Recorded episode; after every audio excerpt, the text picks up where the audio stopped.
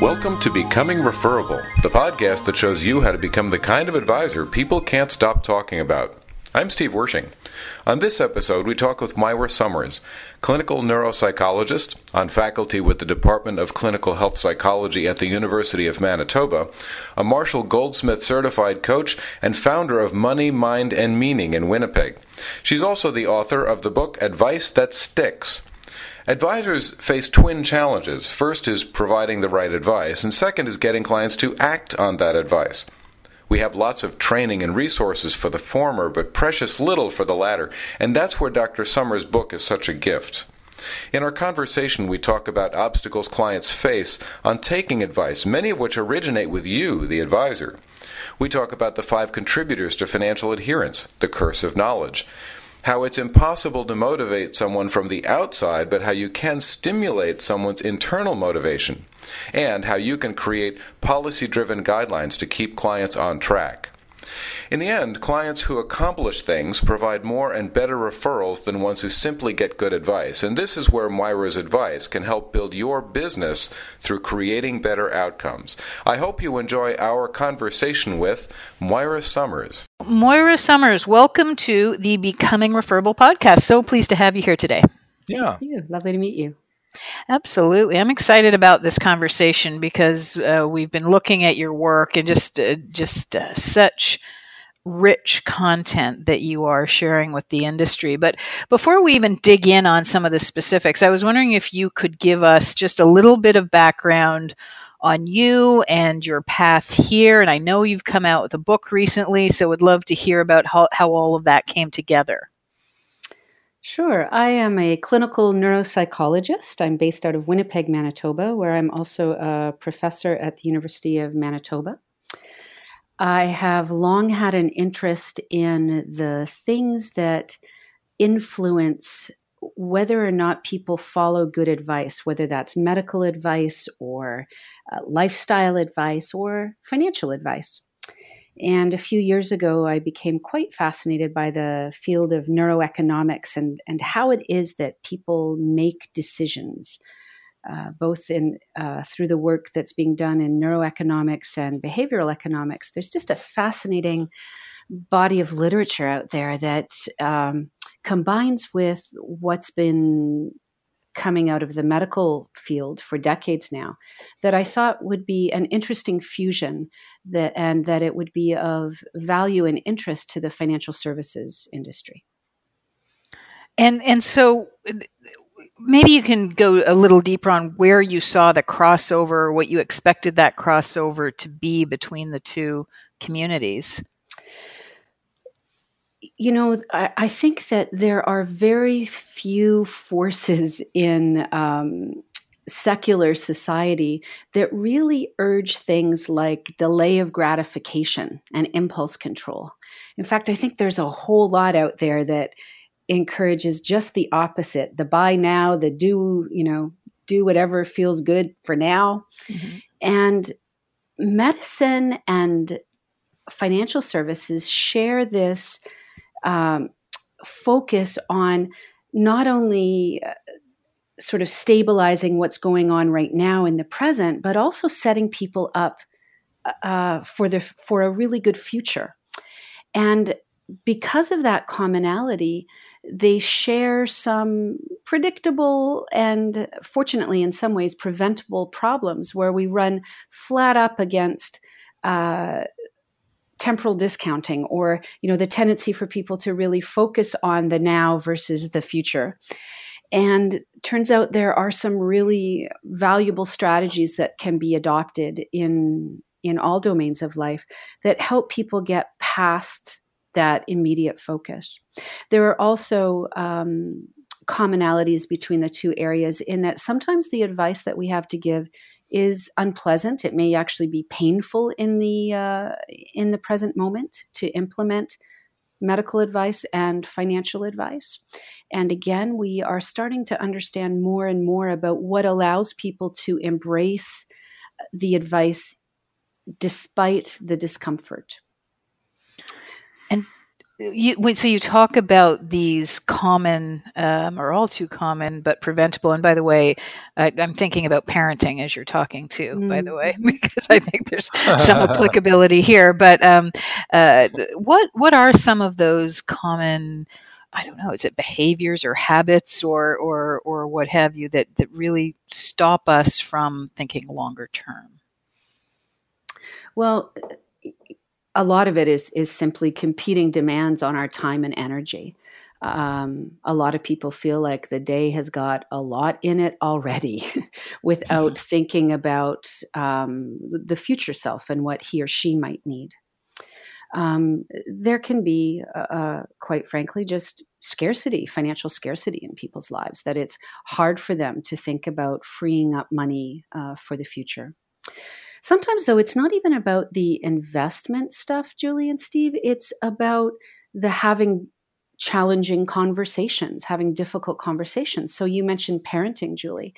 Um, and oftentimes, you know, I just came out of uh, out of some coaching sessions today with some clients who are not aligned in their marriage with how they should be supporting their late adolescent and early adulthood children as they move forward with their education and and lifestyle uh, decisions.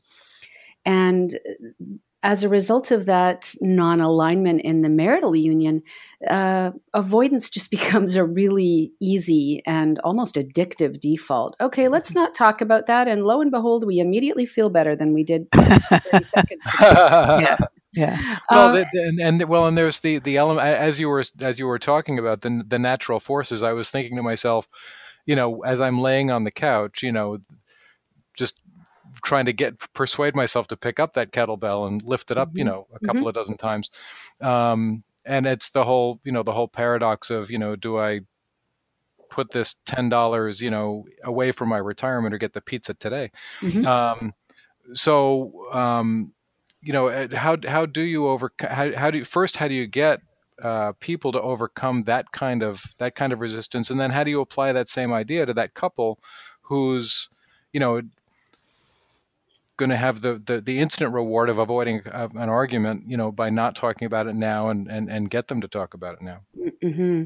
Boy, those, uh, uh, the brain just goes in a gajillion different directions as, we, as, right, exactly. as, I think about, you know, there were a lot of questions contained in that comment, Steve. Um, I think the best approach is really kind of a multifactorial or and a, and a multidisciplinary approach so that we have to kind of approach the problem at all levels uh, the individual the familial um, as well as in some ways the cultural. What what have we set up as defaults? Um, and then, of course, for purposes of of this interview, um, I, I wrote a book about what advisors themselves can do to influence the outcome of some of these things, to really understand uh, what their own teams could be doing better or differently to help ensure follow through with financial advice.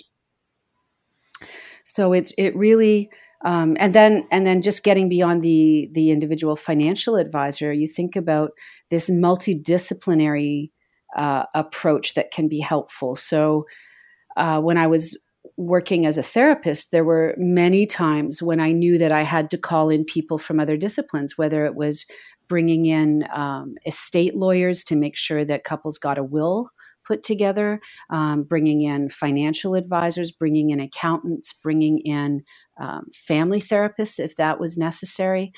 Uh, so the more uh, kind of diverse your your referral network, the more you can be of service to your clients. So you you dangled out there that you had written about what what advisors yeah, can do, which that. is right. which sounds awesome. So I mean, presumably what you just talked about is is a little bit uh, a part of that. But can you mm-hmm. can you expand on what advisors can do? Well, I often find that it's helpful, uh, Julie, to start with uh, what we can stop doing. Mm. Um, because sometimes it's it's more important that we stop doing something and that allows some really good things to start flowing So, um, at the risk of offending your listeners, oh, go ahead. They're they're adults. We're all about that. They're tough. Um, uh, the biggest thing, the most important thing in this industry that I found is that it's really important that they learn how to hush, to just stop talking so darned much. Mm. Um, this is a problem that we also have in medical schools, by the way, and really any time we're working with smart experts. Their initial impulse is to begin to educate and influence, and they forget uh, or they don't know yet that the most important thing is to seek to understand. And that's and and that's the most important thing for a couple of reasons. Um, there's the really pragmatic one. How can you give advice if you don't really understand what the client's concerns and situations are? Um, but and uh, the other one is that especially in the initial meetings client satisfaction is directly related to how much airtime the client gets. And so if you as the professional spend all your time talking trying to impress or influence them you are really uh, creating the risk of driving them away and so let's uh, so uh, so let's drill into that a little bit. Um, can you give us an illustration of what an advisor uh, might do as an alternative to to you know talking too much, transferring too much information? Uh, sure. I mean, it's just really starting with open ended questions like, tell me what brings you here. And what is it that you're hoping to accomplish in, in our meeting today? What would make this time together be the best use of your time and energy and indeed money? And and you talk about in your book you talk about doing that not just when a client when someone comes in new and thinking about being a client, but you talk about doing that when a, an established client comes in for a review meeting. I do that. You know, I, I coach um, executives and often have meetings with them uh, weekly, sometimes even bi weekly, Steve. And I ask that question at the outset of every single meeting.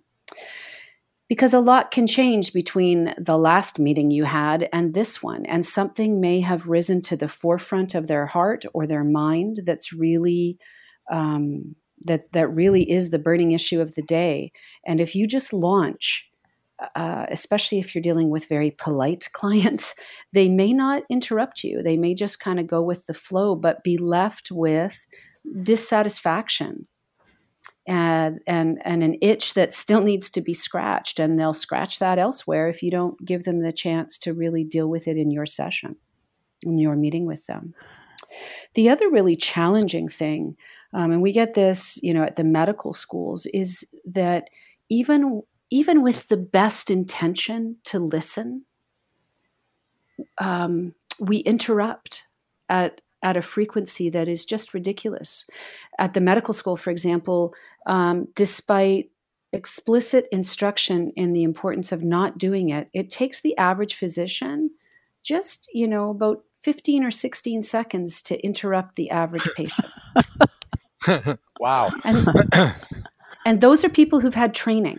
right, right. what was it before that? Right, exactly. Uh, yeah, uh, and so what what my experience has been is that many of the people who are attracted to frontline work as financial professionals, they really have the gift of the gab, and many of them have come out of a sales environment where they are really reinforced for kind of holding the floor and what we know is uh, if that ever was effective, and I'm not really sure that it was when we look at client dropout rates and what and referral rates, if that ever was effective, um, it's certainly not going to be effective with millennials who have been raised with the assumption that their opinions matter. Um, and uh, and it's it's just not a good way to treat people. Sure. So, so besides uh, interrupting um, clients and talking too much, what are some of the other things that advisors do that compromise the qual the, the effectiveness of the advice they give? Mm. Um, you know, at some point we can talk about what advisors do well. If you would like, nah, if like to say. let's dwell on the negative. Let's accentuate the negative. Alrighty, alrighty. well, you, you raised it by saying there are things we need to stop doing first. Yeah. Then let's look at the yeah. start. um, so uh, the other thing that needs to stop, and it's harder than you might think, is to use the kind of specialized uh, highly educated vocabulary mm. that is second nature to anybody who's been schooled in anything, whether we're talking about um, mutual funds or or carburetors. Um, it it we it's so hard for us to understand that when we come to know something, we are changed by the knowing of it. And it's equally hard to appreciate the fact that many people don't know what we know also. And so what starts to happen is that that highly specialized and technical vocabulary creeps into client sessions and we assume that they understand what we mean because again clients are pretty much socialized to smile and nod and everybody hates admitting that they don't understand something. It takes a, a, a, fair amount of courage and assertiveness to say, I don't have a clue what you just said to me. Mm-hmm. But what I will tell you is that um, in the work that I do, particularly with high net worth women, um, they talk about that as being one of the biggest turnoffs that they encounter. Well, and I, have seen that a lot of times with advisors, and I think one of the challenges is that after you've been in this or any technical business for for for a long time, you forget what what people know and what they don't know, and and words that seem like basic English to you or actually jargon. How, how, how could, what would be a good way for an advisor to uh, test that or to adjust it to make sure that they're speaking at a, at a level that their clients can relate to? Uh, we've had some fun with this one. It's you know the, a problem that's been dubbed the curse of knowledge. Uh, some of your listeners may have may have read that term before. Um, and so one thing that I that I've done with some of the firms that I consult to is I just get them to print off everything that they might give to a client and then give sort of uh, nominate five or six people that they would say are fairly representative of their client base and give them a highlighter and say, Would you please understand anything that you don't understand? And sometimes we get entire pages that are colored. and I mean, you you and I have experienced that a lot when we look at the terms and conditions of any uh, agreement that we look at on a computer uh, program or an app. You just kind of glaze over and you click yes because you want to get onto the darned internet. Um, but increasingly, regulators are not uh, allowing people to sort of tuck and draft behind a, a checked off box. Increasingly, regulators are demanding that clients actually be able to understand what it is they're agreeing to. And that's in every domain. It's in engineering, it's in medicine, it's in um, uh, it's in law. Even um, law practices are being really pressed to speak plain English, and so uh, that's just doing that exercise helps you to understand what of this vocabulary that that is second nature to you is not, even to highly educated people. Um, and another th- fun thing that we sometimes do is um, have sessions where we have clients agree ahead of time to raise their hand every time you use a word that they don't get. And I was shocked when I did it myself because uh, I do a lot of financial therapy, as I mentioned, and I often get right into people's um, money with them. And so just saying to clients, you know, I want today I want us to have a good look at uh, at your assets, and hands would go up. Mm. I would say, "What?" And they say, "Oh, I, what's that mean?" Interesting. Oh, oh really? That is interesting. Yeah. Oh, really? Um, and and and you know, um, if the, what your creditors might have, um, or let's do a credit check, and another hand mm-hmm. would go up, and you think, wow. Um, you really come to understand that we do have a crisis of financial literacy in this in this on this continent and indeed even in Europe.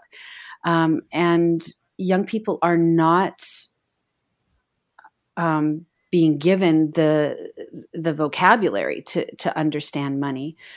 In Canada, uh, the federal government did a, a, task force a while back and found out that um, between 50 to 60 percent of Canadians don't have the level of financial literacy required to understand their own credit card statements or a cell phone huh. bill. So it's really important that um, we become understandable for our clients. And the payoff is that they love us for it. Well, and I think there's, you know, the other very practical implication is a lot about what this this podcast is about which is referrals and mm-hmm. you know at what point do you say to someone you should really talk to my advisor i understood about a third of what he said but it, it sounded really smart you know if they can't if they can't articulate in, in, if we're not using their language they're never going to share that information mm-hmm, mm-hmm. Uh, one of the biggest problems um, in terms of why clients don't show up for second meetings or why they don't agree to take you on is that they did not have a good experience, of course, in the first meeting. And a great deal of that is that they did not understand. They were they were made to feel stupid. Mm-hmm. Um, and how you know if somebody makes you feel stupid, you don't have a sense that they have your back. Yeah, and uh, that knowing that somebody gets you because they've actually listened to you and knowing that um, you get them because you understand what they say you know that's really foundational for doing work in the future and for especially for doing the hard work of of helping to change people's financial behaviors and so um, moira in your book you talk about um, an interest an interesting idea about uh, taking the focus off of compliance, meaning uh, or not calling clients following your advice compliance, but calling it adherence. Can you tell us a little about the difference between those two things? Compliance um, carries with it this notion that you know what's right and that they should just darn well do it. and if they don't do it, they're being non compliant. Um, whereas, um, you know, the, the, the move towards the word non adherent or adherence partner uh, came out of medicine 30 years ago now. Um, there's still some resistance to it, but the notion is that that you're trying to get people to co-create uh, a plan and that it's on both of you to help make adherence uh, a possibility. So, for example, you don't require you you don't send people home to do some assignment that is completely outside of their ability to do so, or that would bring so much family disapproval raining down on their head um, that they would they would be punished uh, in the attempt to do whatever it is that uh, was advised in the office. And so the notion is that um, together you you work to find advice that will stick. Um, that, that people can adhere to, and that it's part of the job of the professional to figure out how to make that happen. And and so so walk us through a sample conversation. So you have a client in your office who is giving way too much money to their kids um, to help support their lifestyles, and and you as the financial advisor can see that it's really going to compromise. Um, you know their ability to provide for their own retirement. And so you've got this difficult conversation that you're going to have. How, how would you navigate that with the client as opposed to just telling them look you have to do this or you're stupid. Um, you know how how how how might a conversation like that go where you can co-create something so that you you can obtain that client adherence mm-hmm. um, I, I think one of the first things is not to jump too soon into giving the advice. Much of the time, clients understand already that this is a problem. Um, and if they don't, you indicating that that they're doing too much for their kids is likely to rally resistance and you don't want to harness resistance. That's the last thing you want to harness. So spending spending some time really exploring what is their understanding of uh, of this. Is do they see this as a problem? Um, what has led to it? What would their assumption be um, about what would happen if they stopped doing it for example because they may they uh, they do know a lot about their family much more than you do. And so they may understand that uh, for example there is an addiction and they are giving this money to uh, the spouse of the addicted partner um, because without that bread and milk are not available for the children. Um, or um, they may be scared that if they cut off this child that the child may experience unbearable stress and uh, be driven to hurt him or herself. And so you really have to be careful about giving advice before you fully understand the situation. And by the way that that excessive giving to adult adult children is probably one of the top two things that drives advisors crazy. That's it's so stressful. It's you know it's matched right up there with just people who are overspending, um, and uh, and sort of torpedoing their own retirement because of their own overspending, um, and and it it creates a kind of uh, anxiety in advisors. Mm-hmm. and then if uh, ultimately it can create a kind of contempt or disdain in advisors uh, an anger. Well if you're not going to follow my advice then to heck with you or aren't you stupid because you're not? So you know really exploring what it is that's uh, that led to this situation in their family asking whether they um, they feel that there's any degree to which this is a problem um, either for the child or for their own lives in the future their lives as a couple, their retirement plans, um, if it's an individual, um, whether he or she will will be able to manage and and fund uh, health care uh, up until the end of their life. So really exploring what their understanding of it is, and then um, through your knowledge of the client, being able to ask permission to to address a, a, challenging topic, which is your concern that at this rate um, they're giving to their to their children is unsustainable, and are they willing to have a, a, a look at that with you? Does, and, oh, sorry, carry on. Oh no, it, it's just sort of this funnel approach um, where you start with what's their understanding.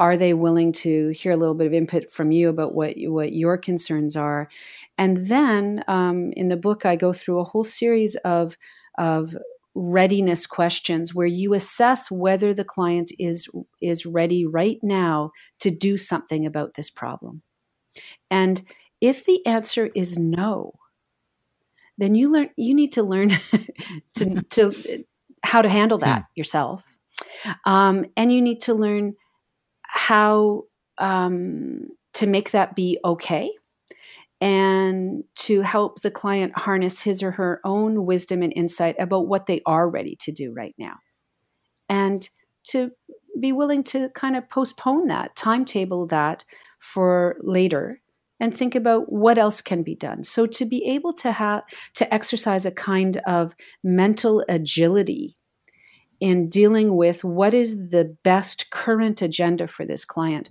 That's part of what really extraordinarily good ad- advisors know how to do. They're kind of good dancers. They know how to how to pivot. They know how to pivot when pivoting is required. And this may be related to that example that you were just giving there, but I think we're all aware, and some of us have experienced that talking about money, either within a between a couple or within a family, can be uh, difficult. So, uh, do you see that playing into um, some of the challenges that advisors might have in in getting adherence? Mm. achieving it? Well, the fact is that we don't talk about money to many people much of the time. hmm Um, it's kind of a weird thing to do. In fact, in, in many circles, it's quite taboo. Uh, that does vary from um, between cultures somewhat, and it's, it's kind of refreshing to be able to um, encounter people who have different values and and different norms around this stuff. But um, in in I, I would still say the majority of North American um, sort of the cultural norm is still to not talk about money too much. And that includes, you know, going right into marriage where people may not know what uh, the assumptions are that their beloved holds about what's what's important, what's unimportant, um, what they own, what they owe, what they make. Um, you know, I'm working with uh, some some very high net worth um, kids in a couple of families right now who are of marrying age and who are who are about to make the commitment, and they have not spoken to their um, to their partners about anything around trust fund or prenup requirements, and it's uh, they don't they don't begin to know how to have those conversations and and similarly, um, when financial circumstances change in a family, um, we also have to be able to have those conversations. Then that this was the rule before, or this were these were the guidelines that we ran uh, under before, but now our circumstances have changed either uh, for the better or the worse, and we need to figure out how to make this work as a family now. Uh, another domain where it can be challenging is is in having parents talk to their uh, future heirs about what the plan is with the estate. Um, and many times they avoid that conversation literally unto death, and uh, and leave real complications Yeah. for the the survivors. Yeah. So I assume that you also see examples of advisors who are tackling these issues and have found a way to facilitate. I always feel a great advisor is one who can sort of walk into this mess and and help couples and families really come together. Absolutely. And you know, you don't want an advisor to rush in where angels fear to tread. The, there's you know certainly some family circumstances that are are volatile and the fact that those discussions are not happening Mhm. with uh, future heirs for example that that's there for a very good reason. Um, and so again developing your own referral network making sure that you've got really good estate attorneys and therapists uh, that you can that you can punt to when families are ready to do that. That becomes a really important value add for you Let me can I just pick up on something you just said there because you talked about therapists and having a network. One of the um, one of the things that I often hear, and I'm sure you do as well, is a, a real discomfort. Uh, it's usually articulated as, "I don't want to become their therapist." Um, and, Mhm. and in fairness, you shouldn't become their therapist. There's people who study for a very long time to do that work. Um, but uh, do you do you feel that is this just a matter of understanding yourself and your own limits and then being able to move beyond those or do you think there's something that advisors need to ask themselves about where that line is Um, yes, I think I think advisors can become facilitators of difficult conversations in their own office. But they do have to develop some skills that aren't typically taught in the technical aspect of the training. And so, for example, if an advisor can learn how to cultivate warmth, Mm. um, they will have much better outcomes. If an advisor can learn how to cultivate um, what I what I speak talking about the curse of knowledge, uh, the sixty four dollar word uh, equanimity, or or a kind of um, Hey, i'm raising my hand yeah yeah. Um, so a kind of being able to be calm Mhm. um, and unruffled um, in the face of strong emotion. Yeah. Uh, that's that is a really important advisory skill because when do clients come to you? They come to you disproportionately, like 70% or 80% of new clients come to you because of a major life transition. And so we're not talking here, they are coming to you because they just bought this great new blouse. They're coming to you because there's a baby on the way or because they've just received an inheritance. And there's a whole not only is there money in motion, but there are there is meaning mm. in motion and there is identity in motion. And there is a heck of a lot of emotion in motion as a result. Um, and so, learning skills for dealing with that aspect of being an ACE advisor is, is really valuable. And that doesn't turn you into a therapist, right. that just turns you into somebody with great presence. Yeah. And do you talk about these skills in your book, or are there other resources for advisors who who feel like they could use some support there? Mm-hmm. Yes, I do. I do talk about that in the book, um, and there are programs that get into the personal side of advising. Um, with consider you know in considerable depth and they teach advisors how to have those conversations um, I'm on faculty, for example, with the Sudden Money Institute or the Financial Transitionist Institute, as it's called now. Yeah, we do, do a you do great stuff there, by the way. Yeah, we do a lot of work at helping advisors um, learn where that ethical boundary is, where advisors um, uh, in pretty much every profession, not just the financial services one, but uh, there's this disproportionate number of complaints that come before regulatory bodies that aren't about sort of slathering psychopaths who are out to rook their clients. Uh, that isn't how the ethical violations occurred. It's they a, a, really high number of ethical violations occur because the professional was trying to be helpful. Mm-hmm and they went beyond the scope of their licensure or beyond the scope of their professional training, beyond the scope of what is considered ethically advisable, all in an effort to, to be helpful or useful or to address clients' pain. And so, again, uh, that skill of um, equanimity of, of, of knowing how to deal with your own emotion as well as clients' emotions is really important if you're to stay on the side of the angels. Right. That makes sense. And it's, you know, we, we do talk about client experience and becoming referable. And it's it's just so refreshing to to go deeper on this piece of the puzzle because i it, it gets lost in talking about process and tactics and strategies. And, and, and this is just these are such important conversations. I would uh, we'll make sure we put a link to your book in the show notes because i think this is a must read for for everyone. But um and while i could go on i know we've uh, we've gone over yeah time. Let's. Can we find out? Can we get Moira to tell us where uh, where people can find her, and then we'll put those in the show notes as well. Yeah, more. Where would people actually reach you? Uh, through my through my website, moneymindandmeaning.com, or email Dr. Somers at moneymindandmeaning.com. Wonderful. Well, we'll make sure we include those links as well. Moira, thank you so much for your thank time. You. Thanks, Moira. lovely to speak to you. Hi, it's Julie again. It was great to have you with us on Becoming Referable. If you like what you've been hearing, please do us a favor and rate us on iTunes. It really does help.